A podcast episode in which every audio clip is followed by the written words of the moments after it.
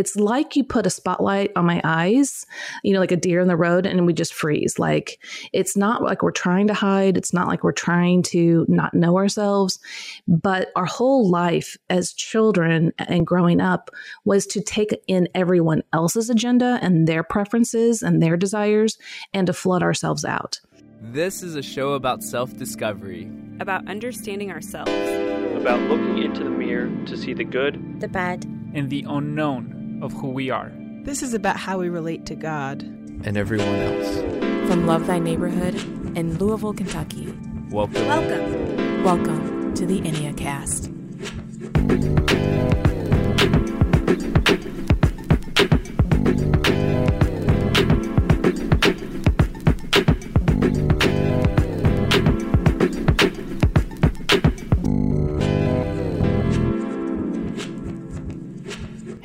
Welcome to the Enneacast. I'm Jesse Eubanks. And I'm Sam Stevenson. and we're whispering because today we're doing the nines, the peaceful person. Yeah, and we don't want to startle them or to stir them too much to cause any conflict. We actually want to put them to sleep, so you're welcome. We're just going to soothe you to sleep.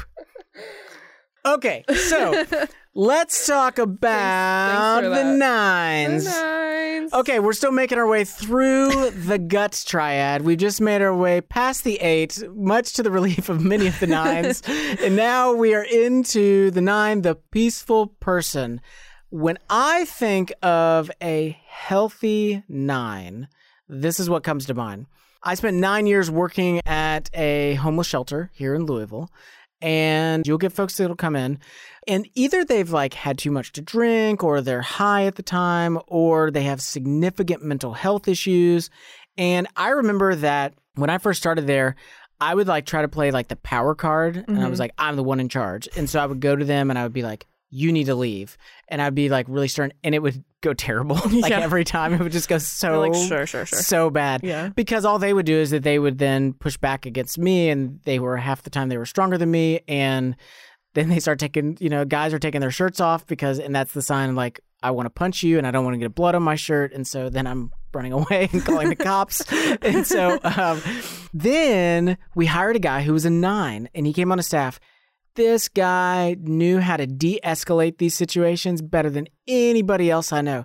So somebody would be like in a rage, just going off, cussing everybody out.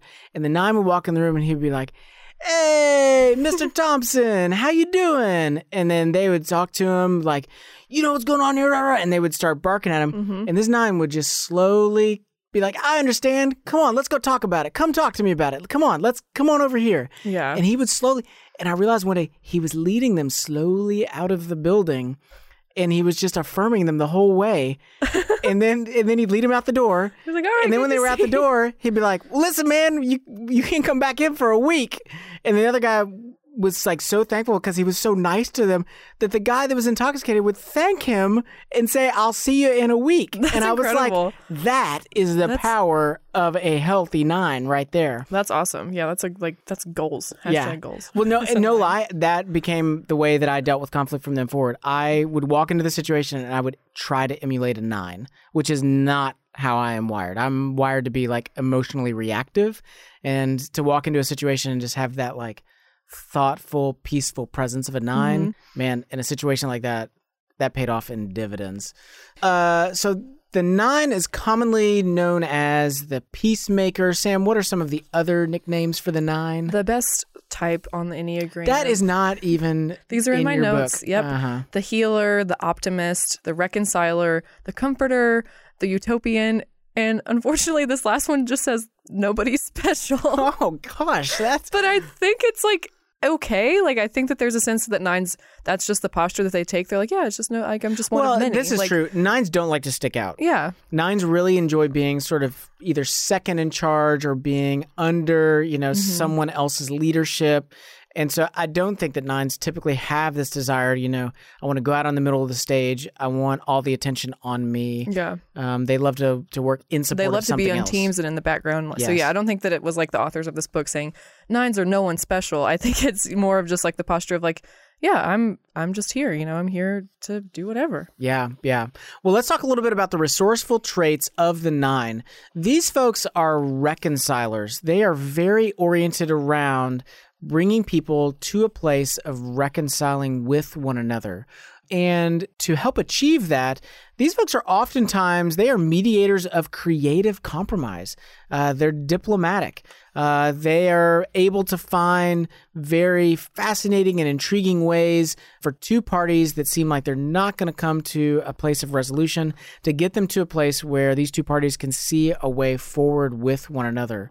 A, a resourceful nine is receptive uh, instead of being reactive. They're receptive. They're able to receive from other people uh, the counsel, the wisdom that's being given to them, and they're not just nodding their heads, sort of in agreement, but that there's an actual receptivity. They're thinking. Yeah, they can see the perspective. Like Yeah. they're, they're taking the other person's point of view in and hearing everything that they're saying and how their body language is, and they're trying to really get inside the other person's shoes. And so, yeah, they're able to receive their friends and their their coworkers really easily and really well.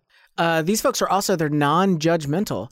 Like I, I love nines. I mean, I do. I feel like I could be like on the way to the studio today, and I could be like, Sam, the worst thing happened. Like I hit a kitten on the way here, and you would be like, "It's okay, Jesse. I'm so sorry." Yeah. Because I just feel like nines, like you can just tell them crazy things, and they're just not going to judge you. Like they're going to accept you for where you are. I would be sad. Like, don't get like I wouldn't be like, oh darn. Like, you know, there would be a, but I wouldn't think, oh, Jesse's a terrible. I did not hit a cat. Yeah, I did not yeah, hit a cat.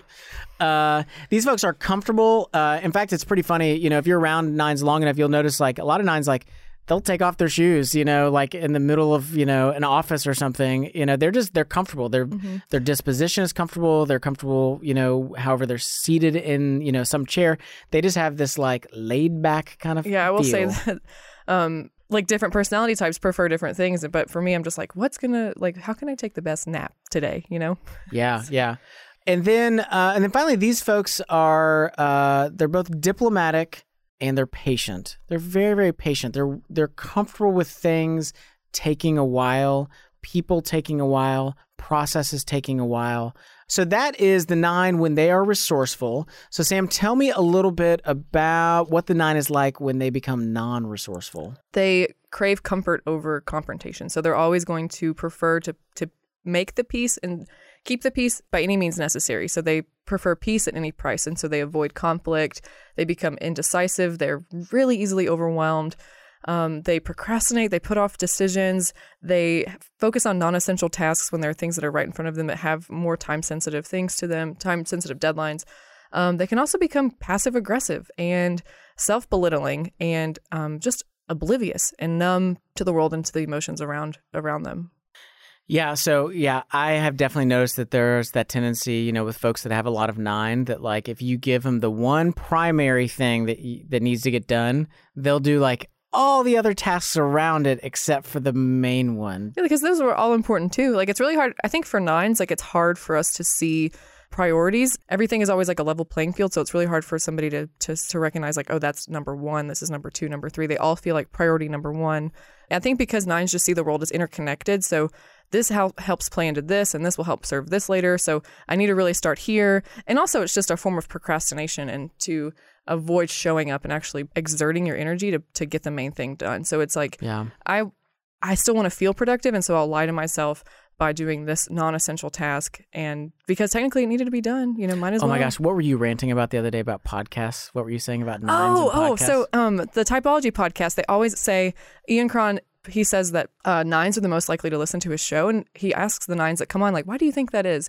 And all of them give really diplomatic answers like you know i think nines just really uh, like hearing other people's stories and it really helps them get into their shoes of like you know understanding why do people work and how do they think how do they talk? And i think that's true. That's why i listen to podcasts. But also podcasts trick you into feeling like you're more productive than you're actually being. You just sit and listen to other people talk about things. And so i think it's also a super way to like actually the actual physical process of listening to a podcast is a numbing cope like a mechanism that nines use to just like zone out to the people around them and get back into their heads where they can just think about thinking and thinking about people. So that's my that's my stake in the in the ground. That's what I'm going to say. Why all of our stats show that all the nines just turned off this I know. Come back, right come now. back. I'm sorry. I can. I'm a nine, so I can say that. I think That's that right. they're. they're I like- didn't say it. I'm not a nine. I can't say those Yeah, things. so I think that I've earned some respect, hopefully, with the other nines listening. Well, for every personality type, there's a wake up call, a moment at which you're being invited to, uh, to turn this thing around, to head a different direction. And for the nines, the wake up call for the nine is when you become outwardly accommodating uh, yourself to other people. In other words, instead of having your own convictions, your own priorities, you just constantly mold and adapt to whatever the priorities and the agendas are of other people. And you're taking no sort of autonomous, um, conviction for your Mm-hmm. own life. It's just you're letting other people live your life for you and you're constantly accommodating other people's agendas. So, uh, so every personality type has a deadly sin that they struggle with. Of course, nines are in the gut triad, so their struggle is with guilt, with exaggerated guilt. Eventually, that guilt gives birth for nines to the deadly sin of laziness. Now, that can sound a little confusing to folks when they hear it because some nines are not just, hey, I'm lazy, like I sleep in late or I like to watch a lot of TV. Some nines actually can look like workaholics. It's a laziness of internally showing up and being relationally present to the realities going on inside of you as well as the realities of going on inside of other people. Uh, it's the ability just to show up wholeheartedly for the life and the experience that you're having. And this can get fostered through excessive TV, excessive media, excessive food or drink. But on the other hand, I know some nines, you know, they got that eight wing that are actually, they're on the workaholic side, um, where the way that they're fostering the laziness is by working all the time instead of being at home with their families. Yeah, I'm procrastinating on like side projects and things that I've been meaning to get to. It's like, well, what happened in that morning? Like, didn't you have a conflict with somebody that you were talking to? Like, maybe you should go tend to that. Yep. Uh, they can also uh, cultivate this laziness by just, as Sam has just said, avoiding conflict instead of seeing conflict as a good and valuable thing. That's you know, iron sharpens iron. It's a it's a beneficial thing. Uh, they tend to avoid conflict. Uh, they cultivate it as well by things like joining a group, but then like never attending the group. But it's like, yeah, I'm a member of that group, but you, like you never go to the group. Yeah, it's like a false sense of uh, like participation. Like, oh yeah, I do that. Like, no, do you? Like, Yeah. where Yeah. were you? yeah, exactly. Uh, and then also even things like honestly things like boring jobs. You know, there are times where nines don't want the responsibilities of leadership, Mm-hmm. and so they opt for uh, for jobs that frankly are they're boring, and half the time they're really beneath the skill set of the nine. Yeah. But the nine chooses it because they would just rather not deal with the issues that come with uh, with leading. Yeah, I think for nines, it's they are naturally the most content. They're the most open-handed, but contentment can really slide into complacency really quickly. So it's it, yeah, nine can just settle in and not show up anymore. So every personality type has a way that they psychologically defend themselves. So Sam, how does the nine defend themselves? It's through a process called numbing and uh, narcotization. So they just numb out their own feelings, wants, and preferences, like we've been talking about before. They either do this through some sort of um, substance ab- abuse or con- consuming a lot of media and TV, or spending time, you know, wandering and meandering around shopping or traveling or something like that. But they also just withdraw from stressful situations, and um, they because they just feel overwhelmed, and so they hope that if they avoid it long enough that it'll just go away on its own and so that process for them they just try to to fade back into the background to hope that the storm will subside without them having to actually show up and get in the ring Yeah, the two images that come to mind for me when I think of uh, the way that nines defend themselves, the first one is that of an ostrich. You know, all this crazy, terrible stuff is happening, you know, and then you know the the nine just like sticks their head in the ground and is like, "Hope it all goes away." this is where i live now Yeah, yeah And, um, and so the rest of us are going like, "What's your plan?" And it's like, "It'll probably be fine." The other image that comes to mind is that of a sleepwalker. You know, if you ever encounter somebody who's sleepwalking, like they're kind of half awake and half asleep. They're like half present but half gone. Mm. And I think that that is oftentimes a great depiction of what goes on for the nine internally. Well, the idol of the nine is harmony, and every idol requires sacrifices, and harmony requires the, the nine to sacrifice their opinions, their desires, their feelings, and their convictions. Because harmony says you need to accommodate to all the agendas of the people around you, and there's no room for you to have your own personal feelings and convictions about things. Uh, harmony also requires you to sacrifice your belief that you matter and that you can make a difference.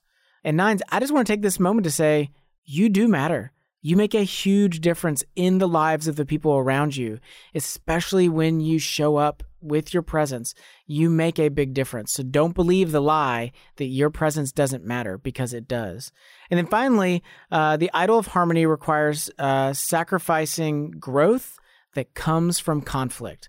Now, here's the thing that's fascinating to me about nines. Most nines that I know love great stories, like love like stories yeah, that right. have like tons of you know conflict in them, and uh, and we know at, at on, a, on a storytelling level, if you want to change a character in a story, you put them through conflict. Mm. That's how a character is changed. Yeah, it's so interesting that um all of my I was thinking about it, like I was thinking like you know when I was in Love Thy Neighborhood people were like what are your favorite movies and so I was naming off like the movies that I like and they all have a central theme of the main character something happening to them that sent them on a journey Yes. but the end of the story is finding out that the thing that they were looking for was within them all along like Yeah. it's so interesting that for for a nine we really live vicariously through the stories that Yes. we see because it's hard and they we identify with with those a lot of male nines I know, you know, love things like Lord of the Rings, you know, which is essentially the story of somebody who feels like they're a nobody and their presence doesn't matter, and they end up becoming the one that saves everybody. Yeah, I heard And that Harry Potter's a nine too, which I haven't like. Well, I'm not, sa- same theme. I'm not again, in though. like the deep Harry Potter culture, but I could totally get it. Like, Yeah. he was the the guy that had the thing within him, but he was just like, "What do I?" What? So at a deep really? level, nines know conflict is good and necessary,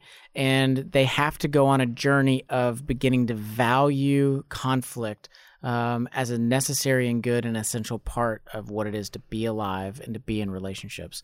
So God knows that the nine is struggling with the issue of guilt.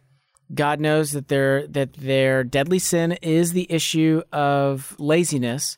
He responds to that guilt with his forgiveness, and he then invites the nine to what transformative virtue?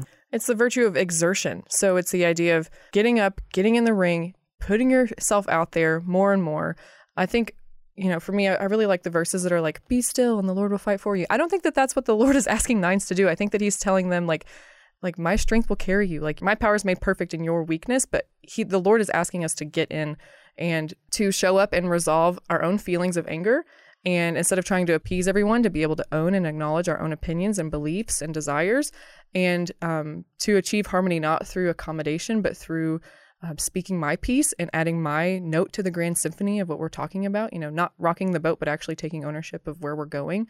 I I love the I think the word exertion is perfect for the nines. I think like you know if there's some kind of cool tattoo that nines can go get that says exertion, like go get that tattoo. Yeah. Um, be, because I do I think it's about nines getting up and going. I'm going to go exert myself today. I'm going to show up and I want to go home with that sense of I really showed up with my full self today. Okay, so when we come back, we will be talking with one of our very favorite Enneagram coaches, Beth McCord. Stay with us. Okay, so Sam, there was this recent study that came out that said three out of five college students do not have a job lined up when they graduate from college. That's terrifying. So that's 60% of people that will not have a job once they graduate. At the same time, there's all these amazing nonprofit ministries that are dramatically understaffed. Like they just do not have enough people to do all the amazing work that they want to do. Man, so with both of these problems, what do we do? Okay, so we took both of those problems and we came up with an idea. And the idea was love thy neighborhood. So, with Love Thy Neighborhood, we give young adults the real world experience that they need. They're going to get the professional experience by being on the front lines of urban ministry and meet different people in fields that they are passionate about. But at the same time, all of these nonprofits are going to be able to do twice as much as they could before because they're going to have all of these wonderful reinforcements. Wow, that sounds like a great ministry. How would someone find out more? So they would head over to lovethyneighborhood.org and they can check out all the different causes that we support. When they go to apply, they get to choose a handful of those causes, and then we'll pair them up with a nonprofit ministry that they love and give them the real world experience that they need. So, again, all they have to do is head over to lovethyneighborhood.org and they can apply now.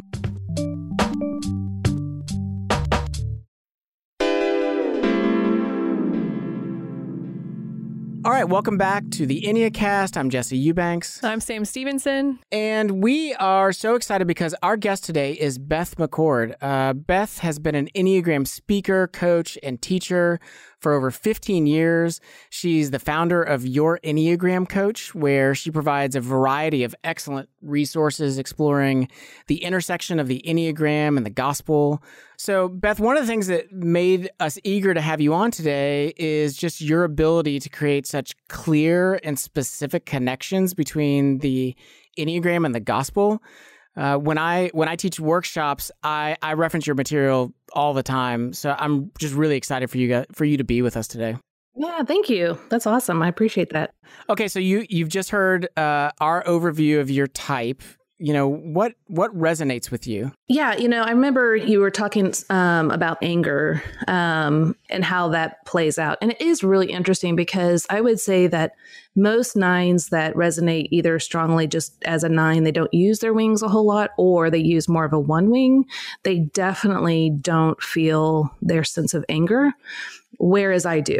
Um, and so I find that very interesting, but I feel very threatened by it as well. But nines usually will talk about it as I'm frustrated, I'm irritable, um, maybe I'm upset. But the word anger, it almost feels like there's dynamite underneath the floor and please don't set it off because um, i don't know the destruction that it you know might ensue um, and that's kind of what it feels like so that's why we get more passive aggressive because we're trying to give people a warning that please don't ignite this because i really don't know what's going to happen um, but we don't know how to be direct because we're so afraid of conflict that if we're direct, that might make someone else upset, which will this whole cascade of problems for the nine will start ensuing. So we're hoping that people will take our cues so that they will back off or approach it differently so that our the tension inside kind of um, calms down so we're not at that place of oh my goodness i'm about ready to explode yeah, that's so. I feel like anytime I've heard a nine kind of speak about their anger, like if they've done the Enneagram and they're aware of their anger, it's always like you're saying, like there's there's a sense of fear that comes with it. Like I don't know what I'm capable of, or I'm afraid. Yeah. yeah, there's and it's. Do you think that it's legitimate? Do you think that there is some sort of like relational falling out, or is it just they're they don't have a good view of themselves in relationship to other people? Like I have friends that are eights who will tell me like I love when angry Sam shows up. Like that, like this, like feisty Sam or like whatever. Like that, that's a kind of a gift to other people. But for me, that feels like, oh, I'm so sorry. Like I kind of need to apologize whenever I speak a little more forcefully. You know, there's this sense of like, I don't that's not the role that I'm playing here. So do you think that it's a legitimate fear that, that some nines can carry or is it more perceived? I think it can be a legitimate fear. I think it's both actually. So I think that when we are trying to avoid it and not work with it and be honest with it, then it can become something that we don't want it to be um, because mm-hmm. it's kind of like having a samurai sword. you know, it's like you're wielding this thing and you're not controlling it. And so it, mm-hmm. it really can be dangerous. Um, now, again, they're going to suppress it for so long that, I mean, either a nine is going to suppress it so much that they literally numb out and you just don't ever see it. Um, and they just kind of become almost catatonic, or they will explode at some point and it is going to have repercussions. But if the nine recognizes that anger, especially righteous anger, can be used rightly, just like Christ did in the temple, it doesn't mean that we have to go around flipping tables or anything, but we can speak up and say our piece and say what needs to be said in a more direct manner. And that's an important thing, I think, for us to recognize that we have the ability to say stuff that's really difficult with a lot of tact and with a lot of awareness. Mm-hmm. Um, and so if we're able to step into that space, I think we can bring some phenomenal insight and directness um, that can help everyone. Well, and and what you're getting at, you know, is sort of one of the questions that I had because you're talking about this insight, and part of that insight is the nine's ability just to see things from so many different points of view and and then the ability to to really Mhm. bring harmony to people in conflict. So, I mean, how how do you see nines lean into this gift? Oh, yeah. I mean, it makes me sad for the nines, but really for everyone that the nines don't show up in the way that they really should because we can see all viewpoints and we know how to speak to each person with a sense of either tact or peace or calm or directness. I mean, whatever that person's needing, we can actually kind of be a, a vessel or a conduit for the message to that person. We easily can shapeshift and not in a false way, but more of a I know what you need. Let me bring this to you. But because the nine doesn't think much of themselves and they think their voice doesn't matter, their presence doesn't matter, they tend to not show up and do this. And so, really, we are hurting not only ourselves with that thought process, but we're hurting the world by not bringing whatever message it is or whatever gift it is to the world in a way that helps everyone because we really just know how to do that. So, that's why I'm always encouraging like you you really don't understand how significant you really are to the world. You have to show up. The world needs you to show up. And the nines can do that if they're willing to see the gift that they have. Beth, can you describe for us more in detail the deadly sin for the nine? And then, you know, specifically, you know, do you have a time that you've seen your own sort of non resourceful stuff or deadly sin, you know, have some consequences in your life? Oh yeah. Let's see. How long is the show? um, so yeah, sloth is um, ever present and always crouching at the door for sure. And it's not so much. You know, I also call call it in my um, coaching core weakness because I really see it as kind of like um, the thorn in the side of Paul. That we each have this thorn, this weakness that we so desperately want the Lord to relieve from us. And yet he does relieve it at different points, um, at different degrees, but it's always there. Yeah, and it's yeah. there for us to realize that we are weak, but he is strong and his grace is sufficient for us. And so if you were to ask me, okay, name off your five greatest passions, I mean, I literally would draw a blank. And I know you guys were talking about that earlier. And it, it's this, it's like you put a spotlight on my eyes, you know, like a deer in the road, and we just freeze. Like it's not like we're trying to hide. It's not like we're trying to not know ourselves. But our whole life as children and growing up was to take in everyone else's agenda and their preferences and their desires and to flood ourselves out. So we have to do the work of rebuilding our own awareness of ourselves. Like, what do I like? What do I want? So I always tell people watch Runaway Bride with Julia Roberts. and at the end of the movie, you'll see a nine trying to just simply figure out what type of eggs she likes to eat scrambled, poached, over easy. I mean, you would think this is pretty simple, but that's what the struggle is for the nine because we've gone along with everyone else just to have peace and connect. It's really about connection. Ultimately, it's about connection. And we're so afraid of losing connection with others. We would rather just go along because others have shown us that, or at least in our mind, we're thinking, okay, I can easily merge with you and go along with your wishes and stay connected. But if I do what I want to do and I figure it out, you're not going to be a good little nine and follow me. And therefore, there's going to be a disconnect that I literally can't handle. And so I would forfeit myself in order to keep the connection. And so the the struggle with the nine, at least for me, even like in my relationship with my husband, who we've been married 23 years, we're best friends, is the struggle of how do I find myself and be myself and allow him to be himself. So there is, in some sense, a disconnect, right? There is some sort of space between us instead of merging and being codependent. But the nine that feels very threatening. And so I have to constantly, constantly, and I mean that for real, do my own work and saying, okay, this is what the Lord has in store for me. He will keep that relationship intact.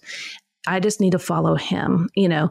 And but instantly it doesn't take long for that sloth to creep up and for me to kind of numb out or not really have an answer or know what I want because of the fear of that disconnect. So it's really about disconnection.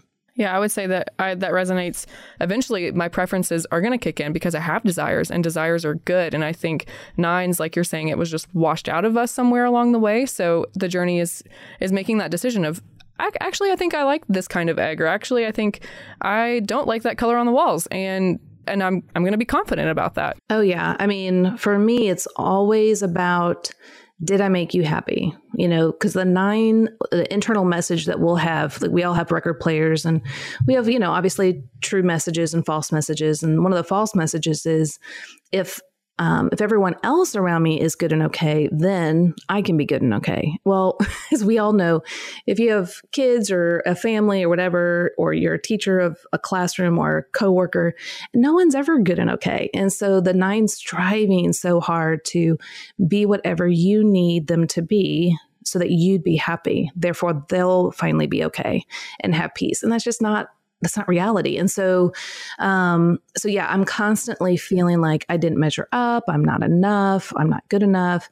And again, it may have not mm-hmm. ever been said or thought of by the other person, but just simply by them not being happy to the degree that I feel would be awesome, I feel that I've not measured up or I haven't done something right. And so yeah, that that's a false guilt for sure. Well, so everything you guys are sharing, you know, points back to this idea of that it can be really hard for nines to sort of cultivate their own convictions and their own decisions because they're so concerned, you know, with the needs of other people and the peace uh, in the relationship and so forth.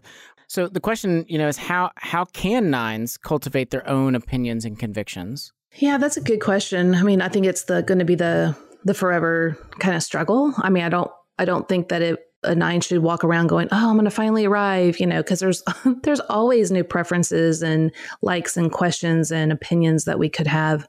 Um, so I think it's going to always be something that we're going to struggle with. It's kind of where our muscles have atrophied, and so by taking the time to really work on our likes and our preferences, like, you know, using those muscles, even on the little things, like, you know, someone says, Hey, let's go out to dinner. Where do you want to go? Like stopping yourself and saying, Hey, wait, this is an opportunity for me to say what I want and to realize that I'm not going to lose the relationships that are so dear to me if I just pick Chinese today. And even if someone says they don't like Chinese, that doesn't mean I did something wrong or bad or we're going to lose connection. That I did a great job by saying something. So it can be in the little things and then working ourselves up into some of the bigger things will be really helpful. That's awesome. Well, let's let's talk for a second then about about anger. You know, everything you guys are sharing says, you know, it helps me understand why anger is it can be challenging for mm-hmm. for nines. You know, Beth, you were talking that anger is a little bit easier for for you to access but you know some some nines just really struggle to take ownership of the fact that they are angry. Yeah. Uh, why is it important? Why is it important for nines to come to terms with their anger? In general everyone kind of puts anger under the umbrella of wrong and bad just it it in, a, in of itself. But if we just like all of the types, they have their things that aren't good, but it's just like everything it can be neutral. So, for instance, it's dependent on how a person uses it. It can be a really good thing because um, nines are up in the gut triad, and we have a sense of we get angry with injustice. And the injustice that we get frustrated with is when we see that others are being put down, they're not considered, they don't have a place at the table, they're being judged, they're being pushed aside. All of those things will really upset us. Now, whether we say something or not is the piece that I think we need to work on. I think the nine can speak in a way that's still true to themselves, but allows others to see a different point of view that maybe they had never tried before. So, again, that's anger but it's just not the anger that we all kind of yeah. associate with. And so if we look at Christ as an example, you know, even at the temple, he didn't walk around all the time like just happy go lucky. There were things that really upset him and should upset him. Now, what we do with that is, I think, a point of contention for nines. I heard somebody um, say once that it, it's almost an unfair question to ask a nine, how do you feel? Mm, because mm, yeah. it's really not a, a question that they can really answer. But a nine told me that you know, one day he realized that if he literally just looked at his body, that his body was telling him what he felt. his body was telling him what he felt far before his brain or his heart could communicate those things uh, to him. Does that resonate with either of you all? Mm-hmm. Yeah, yeah, I didn't notice I didn't have the awareness of it, but once you kind of started alluding to that, I was like, oh, I looked down and I was like, my, you know, my shoulders were like pressed up against the chair and I felt like very, you know, like exposed and vulnerable. And I was like, oh, yep, that's it. Yeah, I would say definitely the body, especially being in the gut center or the body center, definitely speaks to me. But the nines, we so often ignore it because it's uncomfortable. And nines are comfort junkies. And so why would I want to feel this or think about it? Like it's just, and we do, we get overwhelmed really easily. And I know that frustrates some other types, like, well, why can't you just deal with it or process it? Um, but the overwhelm starts to to kind of push us into what our defense mechanism is, which is either disassociation or narcotization. So we'll uh, start to shut down. And so for me, I feel like I need to do the work of really being present and awake to my body. But sometimes I literally will tell my husband, look, I just need you to realize, like, let's say we're talking about, like, when we were trying to get our son ready to go off to college and all the things you have to do it was so overwhelming to me. Like, what if I miss something? You know, like he's not going to go to college. And so I get overwhelmed. And when that happens, my body can really just start to shut down, even if I don't want it to. And so by recognizing that and just naming it and saying, hey, I really want to be here and talk about this, but it's just not happening, um, that just gives everyone, you know, a heads up. At the same time, there are times when I need to push through the best I can. And so recognizing what my body is telling me really is helpful. But I will say the tension inside is so real and it's so uncomfortable. And so we what we want to do is like, well, if I remove myself, if I withdraw, just like a two liter pop, if I if it fell on the ground, you pick it up and you just set it on the counter, eventually that's going to kind of somewhat settle down over time. Um, but that doesn't help anyone because you can't use it. At the same time, if you just open it right away, it will explode. And so the nine has to learn techniques and ways to open it slightly and close it, open it slightly and close it when the tension starts, not when it's like full force, so that we can get that pressure and that tension out more appropriately so it doesn't explode or we don't withdraw. Yeah, that's great. Yeah. Um, well, when we come back, I get to live out, you know, the sick fantasy of turning Oh two nines gosh. against each other in a game.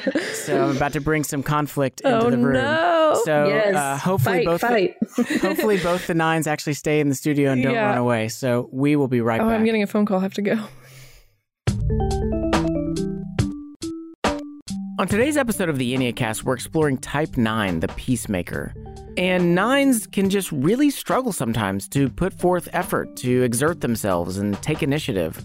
If you want to grow in taking initiative in your relationships, one of the easiest places to start is with your neighbors. I mean, they are literally one door away. For practical steps in getting to know your neighbors, check out our other show, the Love Thy Neighborhood podcast. And be sure to listen to episode number eight, where the gospel meets neighboring. What if Jesus was serious about literally loving our neighbors? Right when I moved in, uh, me and my roommates, we made some brownies and cookies. Like people would peek out the little blind but not open their door. Do you mind if I play with your son? And I'm like, oh. I was tapping into some prior experience of hers that she responded to in not the most favorable of fashion. And I was shocked. Subscribe now wherever it is that you listen to podcasts. Just search Love Thy Neighborhood. Or head over to our website at lovethyneighborhood.org slash podcast.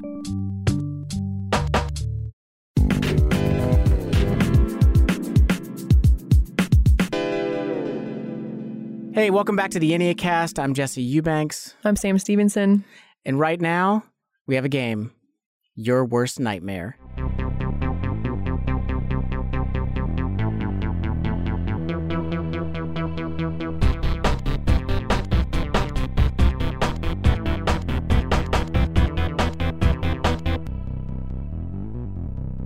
Okay, so uh, so the game is your worst nightmare, and the way that it works is that I am going to reveal four options to you, and then you're going to make a list. You're going to put those in the order of how scared you are of those items, from greatest to least. Okay. And then here's how you get points. Sam, you're Yep. going to attempt to. I'm gonna make a list, and then I'm gonna I'm gonna make a separate. I'm gonna make a Sam list and a Beth list. That's right. And Yeah. if and for every single one that you rank Beth in the correct order, then you get a point. If you get all four correct, you get five points. Beth, you're going to do the same thing. You're going to make a list for you, and then you're going to guess what you think Sam's list of fears is. And for every time that you get it correct, you get a point. You get all four correct, and you get five points. Do you all understand? Yeah, I just want to say on the front end how already, no matter what the content of the choices are, the fact that you're making us put priorities in a list is already terrifying. Oh, this game was custom made to terrify the nines. Okay, so here we go. First set. Your options are success, household chores, cyber terrorism, Oh my gosh. and falling through a hole in a frozen lake. Wow, these are so specific. All right, Sam, do you have your list? No. okay, so I'm ranking number one is my Is I'm- your greatest fear? my greatest these four, fear. and then four is your least, your your smallest fear. So when you say cyber terrorism, do you mean like is it impacting me personally? I'm personally? sorry, I can't I can't specify okay, okay. Uh, the, the the nature of the cyber terrorism event. okay. Two, three, four. Beth, you let me know when you're ready. All right, I'm ready. Okay, so why don't you go first and say your list, and then if for everyone that you match, Sam, let us know that let us know that you matched. Okay. All right, my first would be cyber terrorism. Yay. Two is falling in a hole. Got that one in a too. frozen lake. Three is success. Yep. And four is house chores. Yay, I got them all right. Sam got five Nice. points. Yeah. Excellent, nicely done. Thank you. Now, did you get them right because you did the same? Did you just No, is it mine are different. So yours yeah, are mine are different. Um, okay, so let's. So my first one is falling through a hole in a frozen lake. Uh, Yes. The second one is cyber terrorism. The third is success, and the fourth are chores. So our I first two did the split. same. I got them all right. Wow, we're so, so we funny. understand each It's other. almost- we can read each other. It's. ESP, guys. It's almost We like you can put each other. It, you put yourself in other people's shoes. Yeah. It's really remarkable. Okay, number two. Here are the four choices: going broke, exams, forgetting your spouse's birthday, and robots replacing the workforce. I wish I knew your thought process for choosing these because these sound very manipulative and um, intentionally to destroy the nines. Yeah, mostly for my own entertainment. Yeah, cool. Okay, Sam, we'll have you go first this time. So, Sam, go ahead and list off uh, the order of your fears. These are this one was hard. So I ended up saying that number one fear is the robots taking over the world. Um, the second one is forgetting my hypothetical spouse's birthday because I think if I were to envision myself, I would have freaked. Like that would be terrifying. I'm not married, but yeah, that would be close. Uh, third, going broke, and fourth, exams. Beth, you get any? I got the first one right. Oh yeah, this one this one was more challenging. I think. All right. Okay, Beth, go ahead. All right, the first one is going broke. Oh, Second one is robots taking over. Third is exams, and fourth is birthday of the Oh spouse. man, I got them all wrong. Wow, you guys went from the greatest matchup ever to falling apart. Wow. Now I feel really guilty. Okay, well here we go. Here we go. This one's for all the marbles. Here we go. Last round. Job interviews, cemeteries, having a baby, and scammed by a Nigerian prince. Scammed? Scammed by a Nigerian prince. Like you tricked me? All right. Uh, so Beth, we're gonna let you go first. Okay. Um, one is being scammed. Oh man. Two Okay. is having a baby because I'm 43. You got that one my right. kid, my youngest just graduated from high school, so the thought of starting over. Yeah, yeah. And then the third is job interview, and the fourth is a cemetery. Oh man, I switched your I got the 2 and 3 right, but I switched 1 and 4. For some reason I thought that you'd be more scared of cemeteries than being scammed. But I think nines are susceptible to going along with others that that is a fear of like, oh man, now he has all my money. Well, okay, so so uh, so Sam has seven points. So Beth, you only need uh, you need one point to tie, two points to win. Oh no. So uh, so it's coming down to the wire. All right, Sam, what you got? Number one, baby. I'm scared of having one of those. Um, two, cemeteries. Three being scammed, and four job interview. Okay, I got baby right and job right.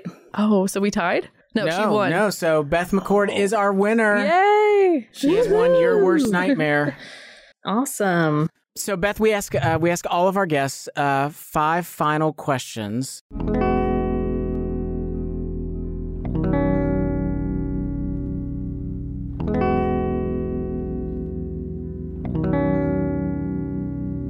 What actress would play you in a movie if you could choose? Um, I think I would probably say Sandra Bullock because She's a nine, but she can play a fierce eight. Oh, so nice. I I think didn't she she could really blend the two together to come up with my character. Nice. Okay, if we had a phone that could call your 21 year old self, what would you say to them? I would say relax. There is no right and wrong in, in the world like you're thinking, that you're fine just the way you are and you have so much to offer. So you need to show up and keep moving forward. Question three How can friends and loved ones affirm someone with your personality type? Nines are constantly wanting to know are they okay? Have they done enough? You know, are you okay with them?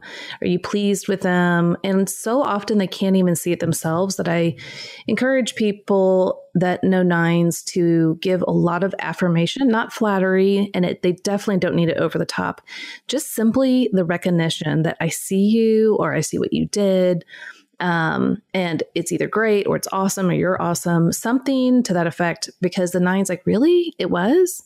Um, and because they have a hard time doing that for themselves, it really helps when someone else can clearly show them that what they're doing is great. So I would just say keep giving encouragements and affirmations to build up the confidence of the nine. But the nine does have to do their own work. They can't rely on others to do that. That's good. Okay, uh, how does the good news of God's forgiveness heal your type's deadly sin of sloth? I think the good news, you know, like for me, that really got me um, excited in my heart or passionate that couples with that is the fact that Christ knew I had a great need to be forgiven and that he was passionate enough about me to come and rescue me, that he literally came like my presence really does matter to him and to be with him. And he did everything that was needed to accomplish that on my behalf. And so just th- that whole thing um, really lifts up my spirits like wow i was that important to him like he would go through all of that. Um, it really shows me okay my presence does matter and i can't just sit idly by and not trust him and believe in him. So it, it, helps me to get out of the stuck inertia part that nines have and moving forward and trusting him to to do the work in me. Yeah, last question. What scripture verse do you hold dear as it relates to your personality type?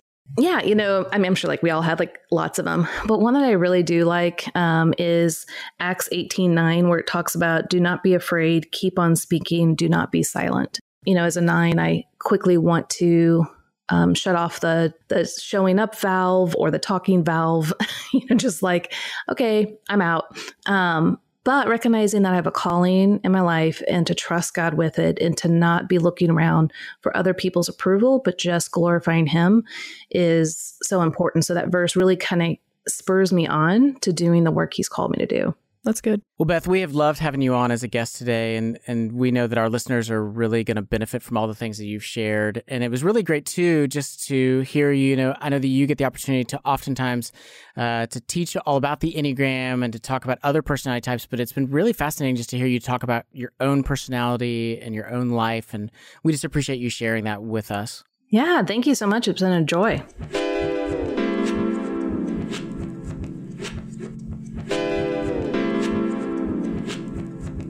Thank you to our special guest today, Beth McCord. To take one of Beth's online courses or to sign up for private coaching, head over to her website at yourenneagramcoach.com. Her Enneagram coaching has helped thousands of people and it can help you too. Also, her Instagram account is one of the most useful daily tools that I've seen on the Enneagram. So head over to Instagram and add your Enneagram coach to your feed now. And the game that we played today, which we've been playing in a bunch of episodes, Your Worst Nightmare, it's actually a real game that you can buy. And you can pick it up by heading over to Amazon or you can go over to pressmantoy.com and purchase it there. Our show is a production of Love Thy Neighborhood. Love Thy Neighborhood provides social action internships supported by Christian community for young adults ages 18 to 30. Serve for a summer or year, grow in your faith and life skills. Learn more at lovethyneighborhood.org. Today's episode was produced by myself and Sam Stevenson, engineering and editing by Janelle Dawkins with Justice Smith. Music for today's episode comes from Murphy DX. I'm Sam Stevenson. And I'm Jesse Eubanks. Remember, the eye can see everything but itself.